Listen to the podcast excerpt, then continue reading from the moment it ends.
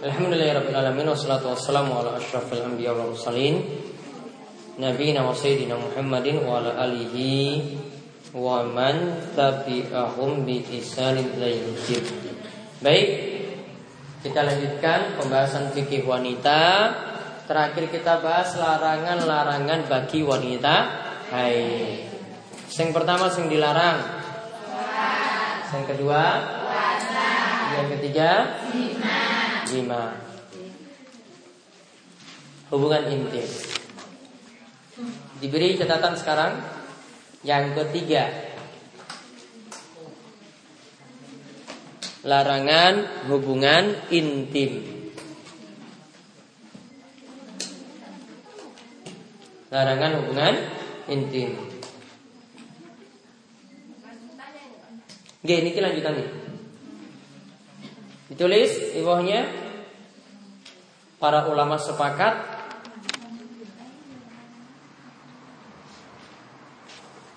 wanita haid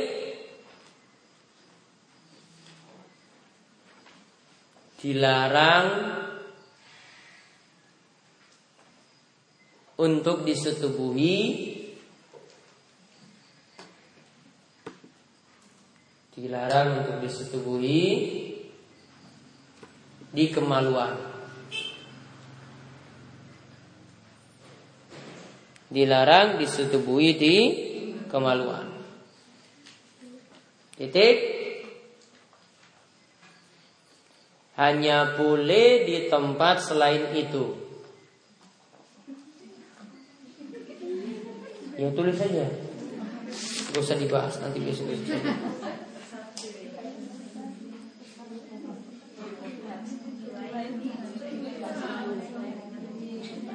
Ya selain itu, itunya yang kembali ke tadi nih. Itu pelajaran bahasa Indonesia itu bahasa orang paham. Nah, terus wanita haid setelah suci, wanita haid setelah suci baru boleh disetubuhi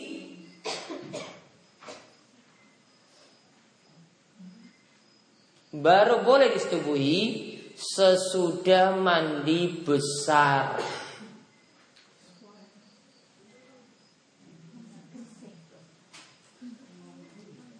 Jadi sekedar suci saja belum, sekedar darah berhenti saja itu bah?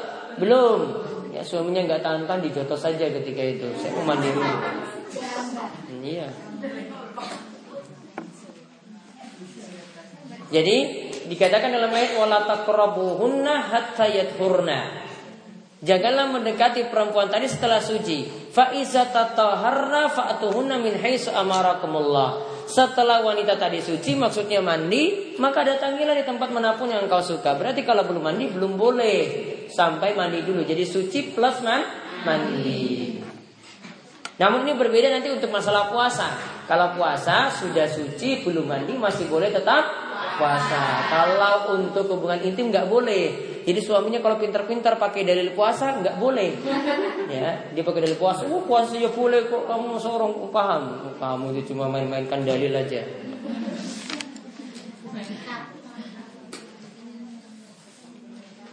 Jadi mendingan ya dapat suami itu yang nggak mudah akal ngakal ngakali dalil. Ya. Kalau ngakal ngakali dalil itu bahaya. Nah sekarang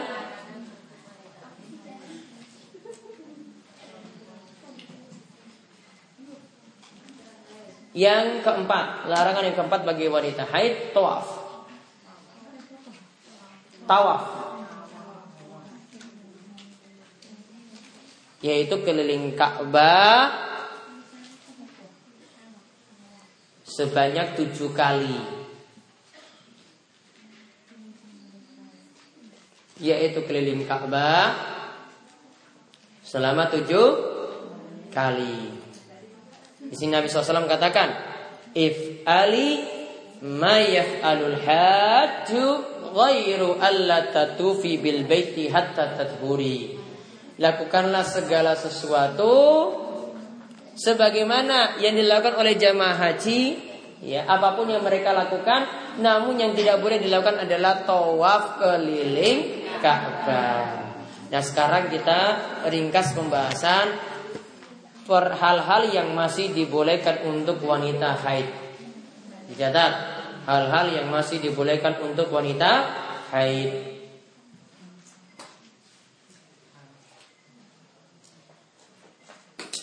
Yang pertama,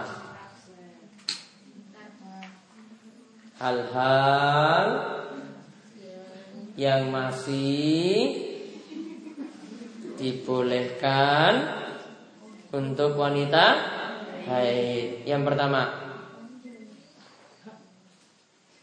berzikir. Jadi lagi haid nih, ketika itu ingin maca zikir pagi petang, boleh atau tidak? Boleh, boleh. Ya, ketika itu boleh. Yang kedua, membaca Al-Quran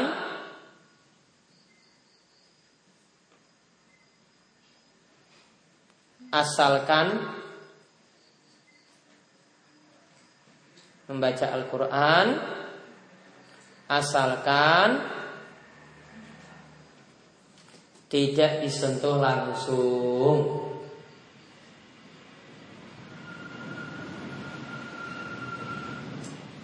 Jadi niki nggih, niki mushaf Al-Quran. Nggih, ini namanya mushaf Al-Quran. Nah, itu kalau lagi haid enggak boleh nyentuh karena sedang hadas besar. Ini khusus untuk Al-Quran yang semuanya bahasa Arab. Nggih, namun kalau terjemahan enggak masuk. Nah, untuk nyentuhnya boleh namun tidak langsung. Jadi pakai sarung tangan disentuh. Ambil kain, nah, kainnya dipegang Al-Qurannya tadi. Itu boleh, ya, pakai sarung dipegang boleh, disentuh langsung tidak boleh, karena Nabi shallallahu alaihi wasallam katakan la yamusul Quran illa tahir, tidak boleh nyentuh Al-Quran kecuali orang yang suci.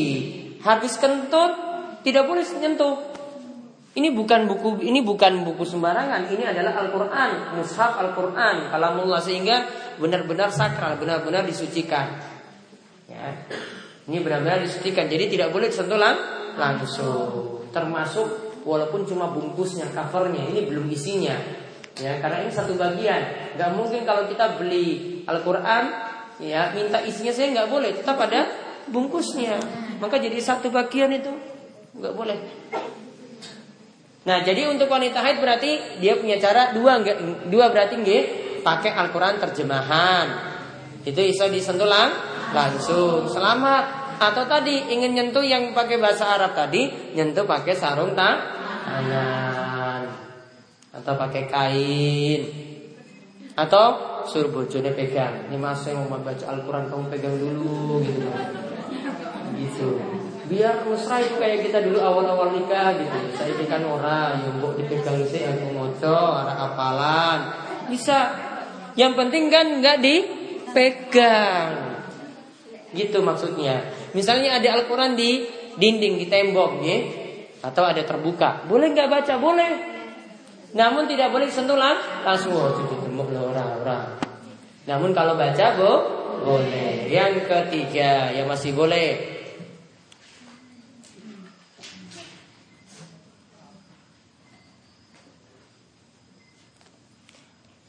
yang ketiga masih boleh. Saya ringkas yang penting aja di sini. Yang ketiga, menghadiri sholat Idul Fitri, Idul Adha. Menghadiri sholat Idul Fitri dan Idul Adha.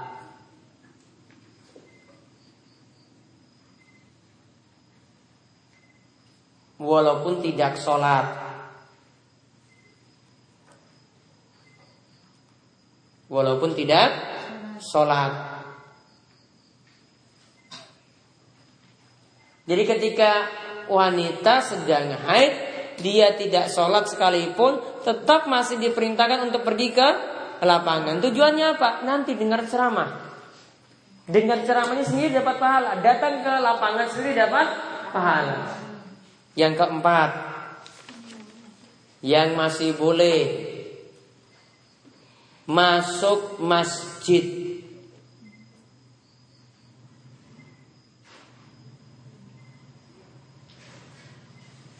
masuk masjid. Karena di sini tidak ada dalil yang melarang hal ini. Dalil-dalilnya sifatnya umum. Itu yang ada dalilnya untuk laki-laki yang junub. Namun untuk wanita haid dalilnya lemah. Dan juga Nabi shallallahu alaihi wasallam pernah menyuruh Aisyah untuk mengambil sajadah di masjid. Kemudian Aisyah kemudian menjawab ketika itu, "Wah, Rasulullah saya sedang haid." Kemudian Nabi shallallahu alaihi wasallam katakan, "Haidmu itu bukan karenamu, sudah ambil sajadah di masjid." Dan ketika itu dia masuk mas masjid dalam keadaan haid. Maka ini menunjukkan masih dibolehkan untuk masuk mas masjid. Apalagi ini kalau dulu memang dilarang karena nggak ada pembalut, ya nggak ada pembalut. Kalau sekarang sudah ada, aman. Jadi ketika itu tidak ada masalah. Kemudian yang keberapa? Kelima, makan bersama dengan istri yang haid masih boleh. Kalau dulu itu nggak boleh loh. Makan bersama dengan istri yang masih haid. Kalau istrinya dulu haid tuh suaminya pergi jauh-jauh gitu. Kasihan di, di kadis dia nggak boleh dulu itu. Begitu juga yang masih boleh yang keenam, tidur bersama istri yang haid. Kalau dulu itu sedang haid, istri itu dijauhi. Ah, sudah kamu tidur tidur sendiri aja, dingin dingin sendiri aja. Gitu. Kalau kalau ini syariat Islam datang, seperti itu masih dibolehkan. Jadi bukan masalah. Nah, kemudian yang terjadi tengah-tengah kita lagi, ya, yang keberapa ini? Tujuh. Wanita haid masih boleh potong kuku.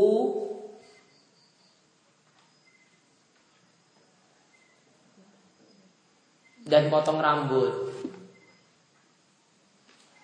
Kalau di masyarakat bagaimana wanita haid? Boleh nggak seperti itu? Hmm? Apa yang tidak boleh? Ada yang dulu-dulu itu dilarang itu wanita haid nggak boleh gini-gini. Keramas pun nggak boleh. Ya berarti ditambah lagi yang ke delapan. Masih boleh keramas. Gak masalah karena ya belum suci ya masih tetap ini boleh. Nanti ketika sudah suci baru yang rendah lagi, mandi, mandi besar lagi. Ketika itu masih boleh. Nah itu yang delapan hal yang masih dibolehkan untuk wanita haid. Ya masih dibolehkan untuk wanita haid.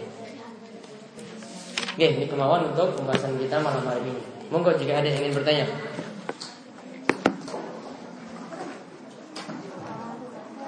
Ada yang ingin bertanya silakan. Oke.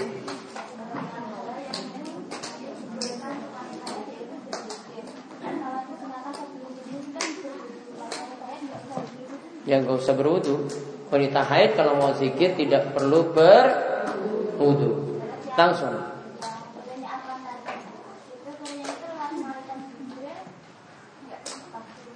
Lewat malaikat Jibril, lewat perantaran malaikat Jibril sampaikan kepada Nabi Muhammad langsung.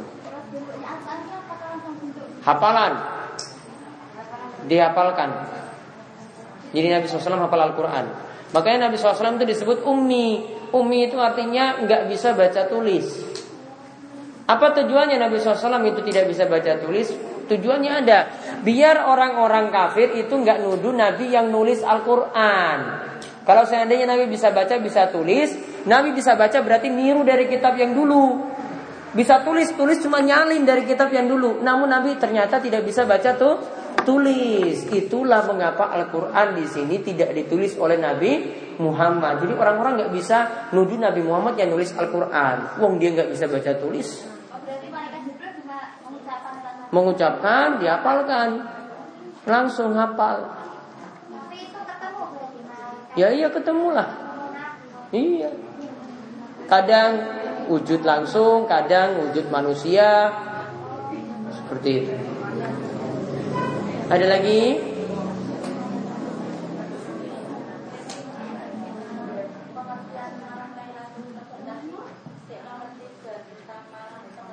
Takdir ya.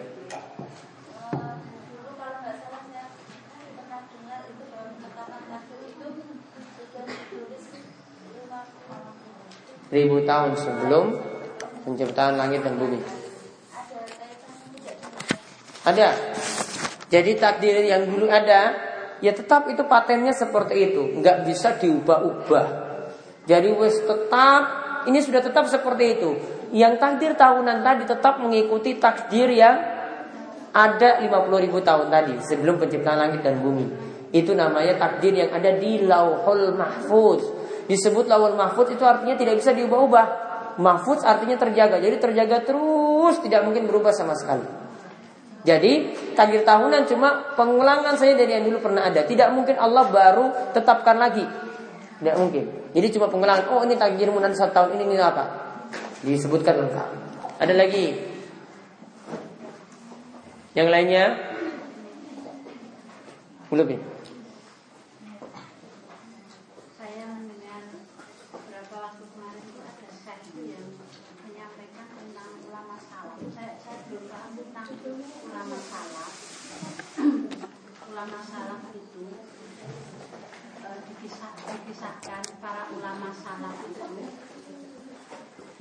Siang hari, beliau itu membaur dengan masyarakat itu adalah dalam rangka untuk menutupi kesulitannya. Jadi ketika siangnya itu gelap biasa dengan masyarakat, tetapi ketika pada malam hari mereka beliau-beliaunya itu menangis seakan-akan telah membunuh lebih dari seratus orang pada siang harinya. Artinya kedekatannya dengan Allah itu sangat dekat dan mengakui. Iya, terus itu, itu yang yang yang saya maksudkan yang ulama salaf itu yang ulama salaf itu apa? Ya, terus kok sampai sampai seperti itunya. Yang kedua adalah tentang saya masih mengulang tentang tawasul. Kalau yang kemarin dijelaskan adalah tawasul itu untuk hal-hal yang terlihat. Jadi misalnya Allah apabila misal saudaraku hamba ini kau terima, jadikan apa ya misal sembuh dari sakit atau apa itu kan terlihat. Tawasulnya dengan amalan soleh berarti ya? Iya, dengan amalan soleh itu kan hal yang terlihat. Seperti misalnya saya bisa melihat tolong beri kemampuan untuk melihat dosa-dosa itu kan terlihat juga gitu loh, terlihat terasa. Tapi kalau kalau ditawasulkan untuk supaya amalan diterima, bisa diakui, bisa nggak? Itu kan tidak terlihat. Itu yang kedua. Jadi dia berdoa kalau pakai tawasul, tapi ya, permintaannya supaya itu kalau yang kisah-kisah kemudian yang ketika iya, itu kan terlihat ya, terasa gitu loh. Gini. Kalau saya tawasul dengan amal soleh, saya minta diberi dibukakan supaya saya melihat dosa, itu kan kelihatan gitu. Oh iya, bagaimana untuk sesuatu yang tidak terlihat? Tapi kalau yang tidak terlihat supaya amalan saya diterima atau dosa diampuni itu kan tidak terlihat. Itu bisa nggak tawasul seperti itu? Apa tidak perlu ditawasulkan? Terus terakhir yang kedua tentang sendal, sendal itu kan kalau sendal dari masjid misalnya, misal yang beberapa ini kan saya nggak bawa pulang sendal itu kan mending saya nggak bawa gitu ya daripada saya bawa beli orang. Nah kemarin-kemarin itu kan sudah sendal dibawa orang, terus teman-teman itu teman-teman di sini bilang belum pakai ini saja daripada nggak pakai pakai ini pakai ini. Nah tak pakai. Nah sepanjang pulang itu saya pikir-pikir gimana kalau akhlak Rasulullah apa pernah membawa sendal yang jadi kepikiran gitu loh. Kan bukan yang yang dibawa itu kan bukan sandal saya gitu loh. Nah sekarang sendal itu tak bawa lagi. Itu apa boleh seperti itu? Istilah tukar menukar tanpa izin. Yang dimaksud ulama salaf tadi. Ulama salaf itu salaf itu artinya terdahulu. Jadi terdahulu. Jadi kalau orang biasa nyebut ulama salaf berkata demikian. Kadang juga saya biasa menyebutnya seperti itu. Maksudnya itu ulama-ulama di masa silam. Kalau dia sebut ulama salaf berarti dia tidak sebut nama. Tapi sebenarnya dalam kisah itu ada namanya. Namun barangkali dia tidak sebut karena barangkali lupa atau dia sembunyikan namanya, ada tujuan-tujuan tertentu. Ya, itu artinya terdahulu seperti itu, ulama-ulama sebelum seperti itu. Maka ulama-ulama yang dahulu yang soleh-soleh disebut salafus soleh. Orang-orang salaf yang soleh, orang-orang terdahulu yang soleh. Itu yang dimaksud. Dan itu banyak sekali, mulai dari kalangan para sahabat, setelah itu para tabi'in, setelah itu para tabi'ut tabi'in, ulama mazhab dan seterusnya. Dan contohnya itu baik-baik semuanya. Kalau salafi itu ngikut salaf. Salafi itu ngikut salaf. Dan salafi tadi itu sama dengan istilah Ahlussunnah wal Jamaah.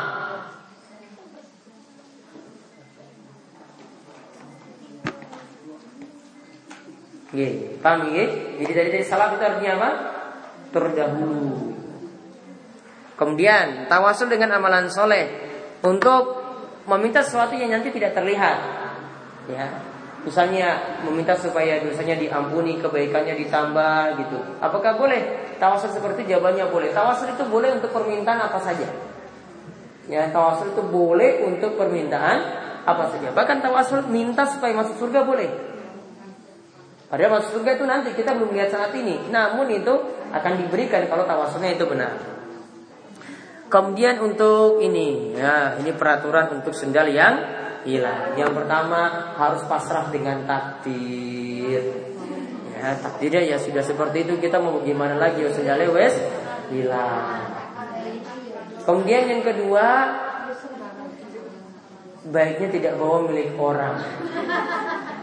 Kenapa tidak bawa milik orang? Gini, mungkin yang kemarin juga yang orang itu sendalnya hilang itu gara-gara itu juga. Wah, sendal ini pun juga diambil orang, saya ambil sendal ini.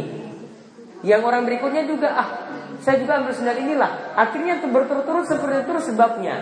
Gara-gara yang dulu sendalnya hilang, ambil punya orang, terus seperti itu. Menjadi jadi sebab yang berkaitannya dari dulu.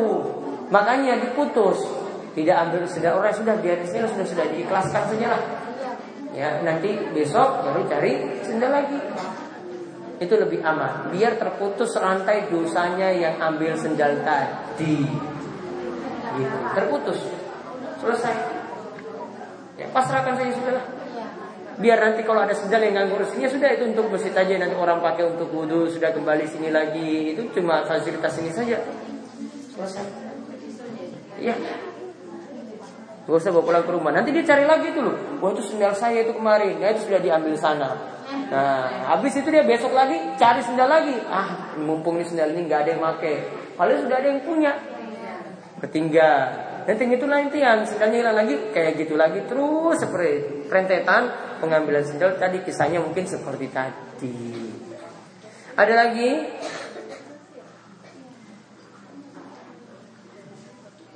Yang lain? Sampun? Ini baru jam sembilan kok nggak ada voli juga. Sampun? Ya, baik, itu saja untuk pengawasan kita malam hari ini. Kita cukupkan sekian. Insyaallah kita ketemu lagi minggu sore dan minggu pagi ada nggih? Minggu pagi. Hah? Mau hafalan atau ini kajian? Ya hafalan aja dulu, hafalan. Besok sore libur kenapa? Oh, perpisahan. Perpisahan K K N. Oh, nggih, ya. Oh, nggih, nggih. Oh, niku sing kajian ibu ibu sepuh. Ya. Ibu muda minggu sore kan? Minggu sore juga ada acara juga. Acara apa itu? Hah?